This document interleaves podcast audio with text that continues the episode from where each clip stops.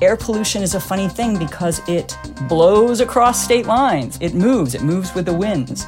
And so it really was difficult for some states on their own to address air pollution without intervention by the federal government to coordinate the efforts of states.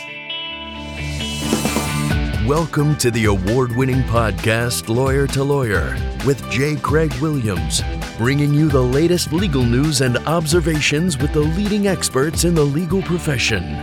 You're listening to Legal Talk Network. Welcome to Lawyer Lawyer on the Legal Talk Network. I'm Craig Williams coming to you from Southern California. I have two books out titled How to Get Sued and The Sled. Today on Lawyer to Lawyer, we're continuing our series in environmental law, where we cover cradle to grave treatment of chemicals and our laws on environmental biology. Today, we're turning our attention to the Clean Air Act.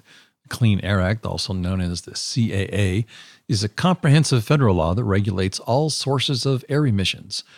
This 1970 CAA authorized the U.S. Environmental Protection Agency, known as the EPA, to establish national ambient air quality standards, abbreviated as NAAQS, or pronounced as NAAQS, to protect the public health and the environment. And to speak more on this topic, our guest today is Trish McCubbin. She's a retired professor of environmental law at the Southern Illinois University School of Law. She is an expert on the Clean Air Act and has written or spoken on many different aspects of the statute. She is the co author of a chapter on the Clean Air Act in the Law of Environmental Protection, published by the Environmental Law Institute. Before entering academia, Professor McCubbin was an attorney with the Environment and Natural Resources Division of the U.S. Department of Justice, where she received several awards for her distinguished service. Prior to joining the Justice Department, she was in private practice in Washington, D.C., and counseled clients on compliance with environmental laws. Welcome to the show, Professor McCubbin. Thank you for having me. Well, if I may, I'll call you Trish. Please do. How did you get involved in environmental law? When I went to law school, I suspected I wanted to do a regulatory practice because I've always been fascinated by government and politics, and those things come together in bureaucracies. And also, bureaucracies, at least in the United States, they pretty much run our world. So I thought this is a pretty important field. As to environmental law, I had a dear uncle who was an environmental advocate at the time, and he suggested I think about it because he knew I was an outdoor person. And I did a little dabbling, and here we are 30 something years later. I, I, I loved it. And if I can tell you, I'd like to tell about why I do the Clean Air Act in particular. That's really just a factor of timing. I graduated from law school in May of 1990 and the modern version of the Clean Air Act, the most recent version of the Clean Air Act, was passed in November of 1990. And my firm handed me the 300 or so pages and said, read this. And I became the firm's expert on that. And one of the reasons I'm sharing that is because I'm a co-author on the book you mentioned, and several of the co-authors tell the same exact story. We all graduated in 1990 and pretty much defaulted to this brand new statute. Well, how was the Clean Air Act? I think it was originally in 1970. How was it enacted? Yeah. Let me back up and, and remind us that you are absolutely correct that the first modern Clean Air Act at the federal level was in 1970.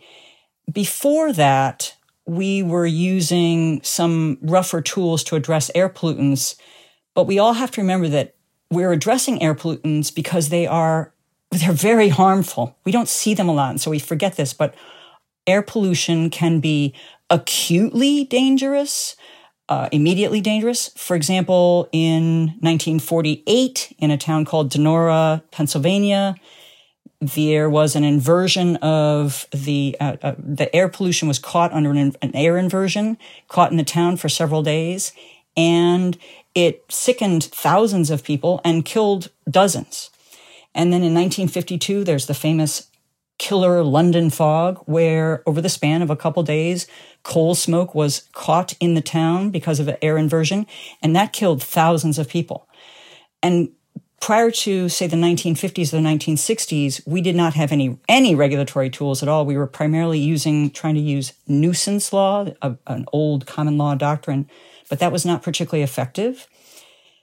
So in the 1950s or 1960s, as we tried to wrestle with two particular developments in our country. One development was the great expansion of cars and trucks and buses and all the air pollution that they they bring.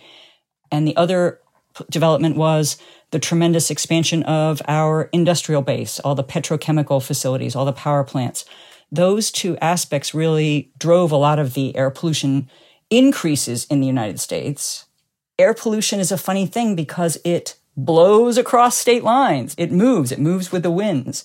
And so it really was difficult for some states on their own to address air pollution without intervention by the federal government to coordinate the efforts of states. So in 1970, the very first modern Clean Air Act was adopted, and this is the beginning of the modern environmental era generally.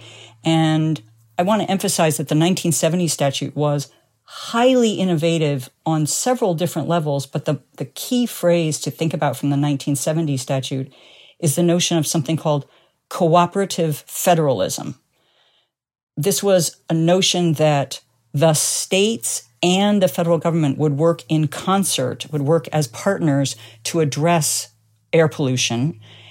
And the feds would set the end goal ostensibly, and the states would choose the means to get to that end goal.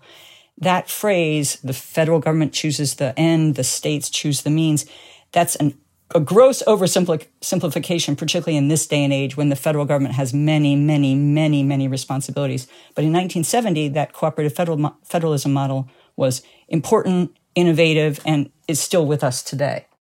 California is one of the primary examples of that, I believe. That is correct. California, indeed, was one of those states that prior to the federal government really getting involved in 1970, California was a leader because it had so many cars, so many buses, and because it had a great industrial base that was really requiring a lot of innovative air pollution re- regulation. So California led the way. And California still leads the way today in, in respects that you and I could talk about, particularly on, on car emissions. With the 1970 amendments, we had some innovations. Then we had some in 1977 and then the most recent iteration was 1990. And by the time we get to the 1990 amendments and the, and the, the, the modern statute that we have, it is a complex maze of programs. Uh, I, I, smile because I listened to the CERCLA program that you recently aired with Professor Q, which was fantastic. And CERCLA is a very innovative and, and very important statute but in the statute book that I use, it's about maybe 100 pages, its core provisions. The Clean Air Act does not have a single core. It has dozens of different types of programs, very distinct programs, and I, I, can give you an overview of those. And it runs about 300 to 350 pages, depending on print. So it's a, a quite a complicated statute, and we can think about it in a couple different ways. Well, so far it's been highly successful, at least here in California, spurred on by Jimmy Buffett's song about the brown LA haze. We now have clean air. Yes, sir. We've we have reduced pollutants in this country since 1970 by everywhere from about 90%, if you think about car emissions, 90% reduction from, from cars through the mechanisms that the federal government uses to regulate tailpipe emissions. Um, our other common pollutants like Mm, something called nitrogen oxides or sulfur dioxides, which come primarily from burning fuels. We've reduced those from anywhere to 40, 50, 60%, 70%. We've reduced the levels of pollutants that are called hazardous air pollutants that are particularly carcinogenic. We've reduced those a lot, primarily because of something that was added in the 1990 amendments. And we've really done a, a, a great job while maintaining um, a, ro- a, robust economy. Really, we've we've not shut industries down as much as we might have imagined would be required to achieve these great reductions.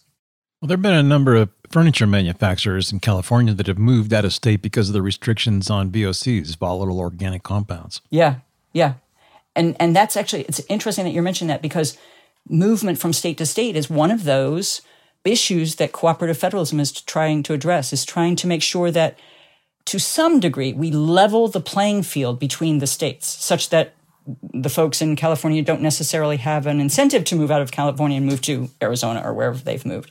We don't always do that, and we we can't always accomplish accomplish that.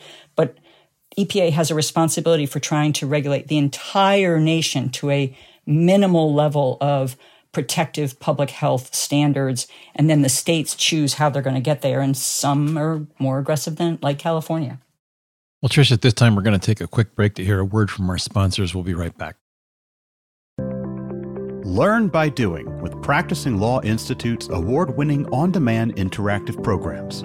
Developed by experts in learning design, these immersive programs incorporate the latest in research based instructional design and technology allowing you to try out concepts, challenge yourself, and grow your skills using real world scenarios.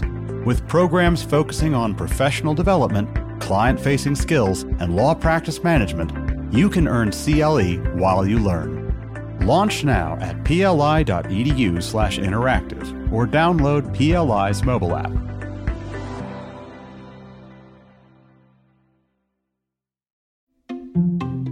Filing court documents serving legal papers, collecting electronic signatures, all critical parts of the litigation process, yet ones that are time consuming and error prone. But what if you could do more straight from your case or document management software? InfoTrack automates data entry, document selection, tracking, and information syncing across all these core tasks and more by integrating with your core systems like Clio, Smokeball, Leap, MyCase, and others. Spend more time on substantive legal work and less time on busy work. Learn how simple it can be at infotrack.com/simple.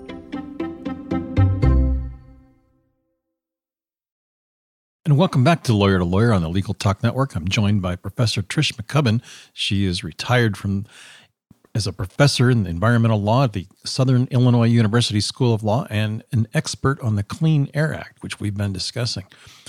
We've talked about a lot of the reduction in emissions, but right now, your state in Illinois and many of the Midwest and eastern states, certainly now Europe in a little while, will be suffering from the fires and the smoke from Canada. Yeah. What can we do about that? Very interesting question. I don't know if I have the answers, um, particularly as to the wild, wildfires themselves, but it, it it reflects an aspect of air pollution that it that it blows, and the wildfires are, if I understand correctly, being caused by natural conditions. It's not as if there's a polluting entity up in Canada that is causing us harm, you know, purposely running a plant with uh, excessive pollution. But you, it shows you that borders sometimes they don't. Air pollution doesn't re- respect borders, and so it blows down here, and we have a similar issue in the United States with actual air pollutants from industrial facilities that are located in one state, like Texas or Louisiana, a lot of the petrochemical facilities down there, they are not controlled as much as some of the facilities in the eastern part of the United States. And the Texas and Louisiana air pollution blows to the East Coast. So there's currently actually a lot of work being done by EPA to try to address what's called interstate air pollution to again try to level that playing field between the, the various states to make sure that the citizens in, in, in the entire United States are, are protected from air pollution. You know, that brings up the issue of monitoring and the recent Biden Harris administration announcement regarding monitoring. Yes. And part of the issue about monitoring, uh, this is this is important. Part of the Biden Harris push is to pay attention to communities that have suffered inordinately from being located near particularly polluting plants. Much of our air pollution, we've done a great job sort of at the national level trying to reduce pollution, but we have not necessarily done a great job addressing localities right next to the steel manufacturing facility or right next to the petroleum refinery. And so the, the push right now is, is important to try to address some environmental justice concerns about local communities. And monitoring is one of those keys. One of the uh, aspects of that type of environmental justice is here in California, where there are a number of poor and racial style communities that are adjacent to freeways. And yes. the Car- CARB, California Air Resources Board, has undertaken some projects to reduce diesel emissions. Can you talk about that?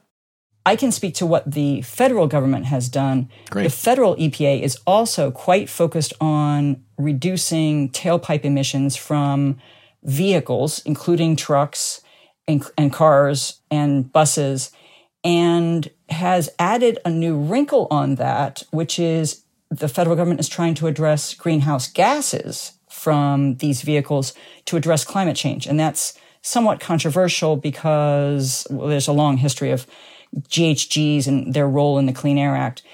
But it all fits in with the same model of trying to address environmental justice at the local level, thinking about the emissions that come out of tailpipes near freeways, near the, for the folks that live there, and also dr- addressing it on a on a global scale, trying to address greenhouse gases from vehicles and from power plants to address global climate change.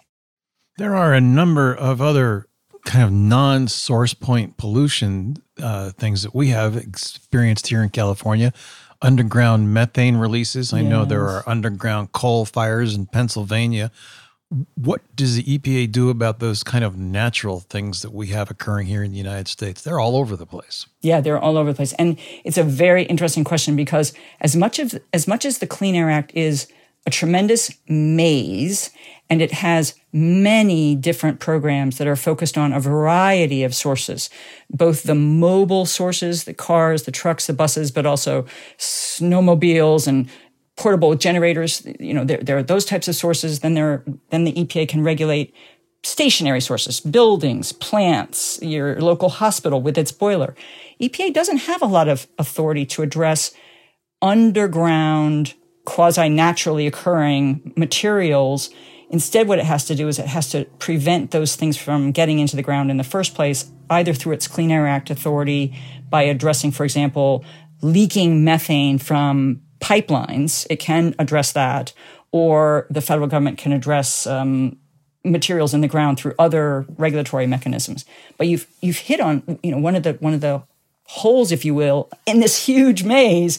It's still not perfect. It's not a perfect statute, and instead, it's focused on things that, unlike the underground leaking. Right. Well, there've been some other adjustments that the Biden administration has been making through the Clean Air Act, and, and one of them is on fine particulate matter and soot, as they call it. Yeah, as soot. Yeah, exactly. That's exactly right. This is interesting because your listeners, eh, eh, it's it's, it's the the soot issue is part of a program that has an a, an awful na- acronym. Its its full name is the National Ambient Air Quality Standards. Awful name hard to understand. We we acronym that as NAAQS, N-A-A-Q-S. But conceptually, what this is is one of the times in the CAA when Congress told EPA to use the best science to determine how little pollution of a of, of a particular pollutant, how much how little air pollutant we should have in our overall national air to protect public health. And EPA has set those national standards for six pollutants, which is actually not that many, six pollutants, including fine particle, fine particles, carbon monoxide, nitrogen oxide, lead.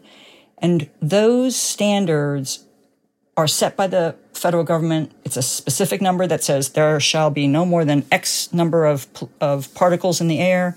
And then the states have to work with the federal government to determine how they're going to bring the air within their borders to that number.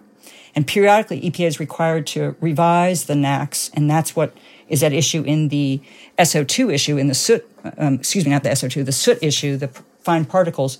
There's constantly a back and forth between EPA's science advisories, the industries, the public health organizations about how low should EPA set that number and what does the science suggest. So we're in the middle of, of reviews on those topics. What kind of controversies have we faced with the Clean Air Act? It hasn't been an easy road. not not too. Um, we have we have faced controversies from really from day one, and many many of them relate to that cooperative federalism model. What exactly is the federal power under this act? Because we have to remember that prior to 1970, we were using the rough tool of maybe common law or there there were federal statutes on the books that tried to create incentives for the states to do to do by right, to do good, to try to address air pollution. But they were just incentives and they really didn't work very well. And so 1970 Congress thought EPA really needed, needed to step in. But gosh, where is the line between the feds and the state governments from the get-go there were major there was major litigation about what the EPA's authority was. And today we're still struggling with that. Your listeners may remember that last summer right around this time of year the Supreme Court issued a major decision in a case called West Virginia versus EPA that was was touted by the media as shutting down EPA's ability to address greenhouse gases under the Clean Air Act. That was that was an overstatement. But it, it was a case that said to EPA, you have overstepped your boundaries by far when you attempted to regulate power plants under this one provision in this one particular manner. And we've been wrestling with that cooperative federalism model uh, throughout the entire history. We've also had lots of other issues about um, how to use science. Um, what's the discretion of the federal government as to identifying new pollutants to regulate, which pollutants are endangering, which is the magic phrase. So lots of controversy. Right. Well, Trish, we're going to take a quick break to hear a word from our sponsors. We'll be right back. If you're like me, you're probably a bit frustrated with the state of our political system today. Democracy Decoded, a podcast by Campaign Legal Center, examines our government and discusses innovative ideas that could lead to a stronger, more transparent, accountable, and inclusive democracy. Listen at democracydecoded.org to their new season, which takes a deep dive into democracy at the state and local level by highlighting different ways to ensure that every voter's voice is heard. Hey, Guy, what's up? Just having some lunch, Conrad. Hey, Guy, do you see that billboard out there? Oh, you mean that guy out there in the gray suit? Yeah, the gray suit guy. Order up. There's uh, all those beautiful, rich, leather bound books in the background. That is exactly the one. That's JD McGuffin at Law. He'll fight for you. I bet you he has got so many years of experience. Like decades and decades. And I bet, Guy, I bet he even went to a law school. Are you a lawyer? Do you suffer from dull marketing and a lack of positioning in a crowded legal marketplace? Sit down with Guy and Conrad for Lunch Hour Legal Marketing on the Legal Talk Network, available wherever podcasts are found. And welcome back to Lawyer to Lawyer on the Legal Talk Network. I'm joined by Professor Trish McCubbin. We've been talking about some of the controversies that the US EPA has faced in its administration of the Clean Air Act. One of them, as you mentioned right before the break, has to do with the kind of tension that exists between state and federalism, which has been, you know, since the Federalist Papers. But we've seen the recent decision in the last week by the Supreme Court coming out saying that the uh, independent state legislature theory isn't going to work. How do you see the tension between that divide uh, between states and federalism driving the EPA as we move forward? And how has the change in administrations from the Trump administration to the Biden administration had effect on EPA's regulations? Yeah, two two very important questions. First, you've you've picked up on a nice theme in terms of the independent state legislature issue. Also, recently we had the immigration issue that said the states didn't have standing to ch- challenge a, an immigration policy by the Biden administration. And all of that, plus the, the case that I mentioned from last summer called West Virginia, a lot of this is, is wrestling with the respective roles of the, the states and the, and the federal government. And in the context of environmental law, the concept that's being thrown around is a is a concept called the major questions doctrine. And it's really not just for environmental law, but the Supreme Court has said recently that a regulatory body like EPA cannot take a step that is unheralded, that is transformative of our society with major economic and political significance, cannot do that unless Congress has expressed clear intent for the agency to do that. And, and without that clear intent, the default is that it goes to the states. And that's, that's uh, of a piece with the, the court trying to wrestle with what is the respective role of, of, the, of our two different governments in our federalist system. The other question that you asked, which is very important, is what happens or what has been happening with the change of administration? You know you've been around a long time and uh, as have I and you see you see this when there's a change from a republican to a democratic or vice versa. There is often a reversal of positions but we've had quite a number of those more than I think I think more than usual between Biden to Trump because the Trump administration in turn did a lot of reversal of the Obama policies under the Clean Air Act. So we we we've there's a particular topic that's been bouncing back and forth between the three administrations for oh, 12 years now, where there's a yes, no, yes. Um, and what the Biden administration is trying to do right now is trying to get a lot of rules in place and through judicial review, through court review, preferably by, before the Biden administration um, potentially is no longer with us but that, that's a lot of work to do in the next what do we got 18 months or so. They're, they're trying to work on a lot of different rules and and the time is short. You know that brings up a thought that i had about how people can get involved with this how our listeners can find out about these types of things. First of all how do we know what's going on around us? Where is this monitoring that we talked about found on the internet? How can you easily go and look well here's here's where i live and here are the polluting yeah. sources around me yeah, I love this because um, one of my themes, if if we had not yet stumbled into this, one of my themes was really actually to talk about citizen involvement. First, one of the innovations under the Clean Air Act is a thing called continuous emissions monitoring, or there's a million acronyms in the CAA, which I just said one. The CAA, the Clean Air Act, continuous emissions monitoring are also called CEMS, C-E-M-S, and that means that every minute uh, major sources are running monitors and they spit all their data out to your local or your state. You, you, you, the data is spit out to your state agency. And so one of the things to do is often a state will have a, um, a monitoring web page or a FOIA web page where you can find data about your local power plant or your local chemical facility. And I actually want to pause here. I often use those examples of power plant or petro- petrochemical facility. But we have to remember that your local hospital also is probably regulated by the Clean Air Act because it, it's running a boiler that produces steam for sterilization and for heat. So you got to think broadly when you think about the sources that are regulated by the Clean Air Act.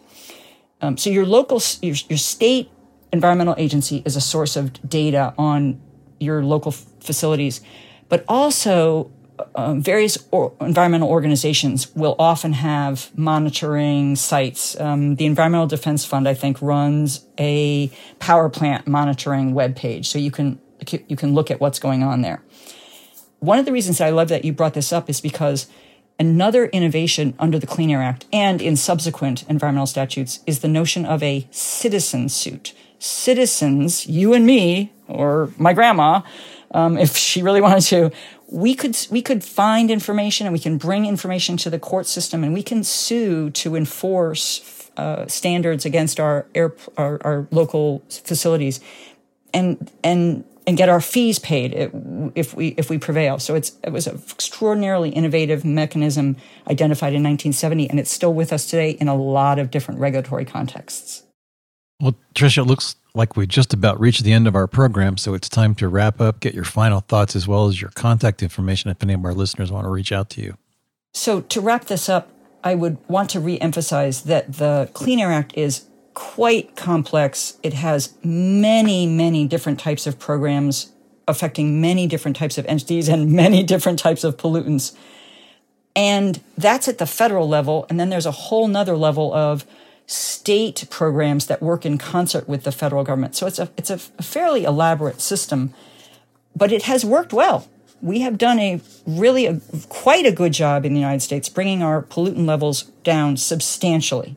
We now have a new challenge, or it's been a long challenge, but we, we are, we're facing it anew now, which is focusing on maybe particular communities affected by freeway pollution or the local power plant. So that environmental justice factor is important. But we've done a great job. And if your listeners want to get in contact with me, I'd be happy to discuss this topic further. And they can reach me at my last name, M C C U B B I N, at law.siu.edu. Wonderful. Well, Trish, it's been a fantastic pleasure to have you on the show. Thank you. Thank you. Delighted to be here. Well, here are a few of my thoughts about today's topic. I think one of the most important parts of the Clean Air Act is its citizen participation section. As Trish mentioned, any citizen can sue. And I think there's an important connection to be made here. You also have the ability to find out where you live, what air polluting sources are around where you live, where the air generally flows, and what might be affecting your home and where you work. So take a moment, get on the internet, and find those sources of pollution. And if they're polluting more than they should be, take them to court. You'll get your fees paid, and the world will be a better place. Well, that's what I think about today's topic. If you like my rant, let me know what you think. If you like what you've heard today on the podcast, please rate us on Apple Podcasts or your favorite podcasting app. You can also visit us at thelegaltalknetwork.com where you can sign up for our newsletter. I'm Craig Williams. Thanks for listening. Join us next time for another great legal topic. Remember, when you want legal, think lawyer to lawyer. Thanks for listening to Lawyer to Lawyer, produced by the broadcast professionals at Legal Talk Network. Subscribe to the RSS feed on LegalTalkNetwork.com or in iTunes. The views expressed by the participants of this program are their own and do not represent the views of, nor are they endorsed by, Legal Talk Network, its officers, directors, employees, agents, representatives, shareholders, and subsidiaries. None of the content should be considered legal advice. As always, consult a lawyer.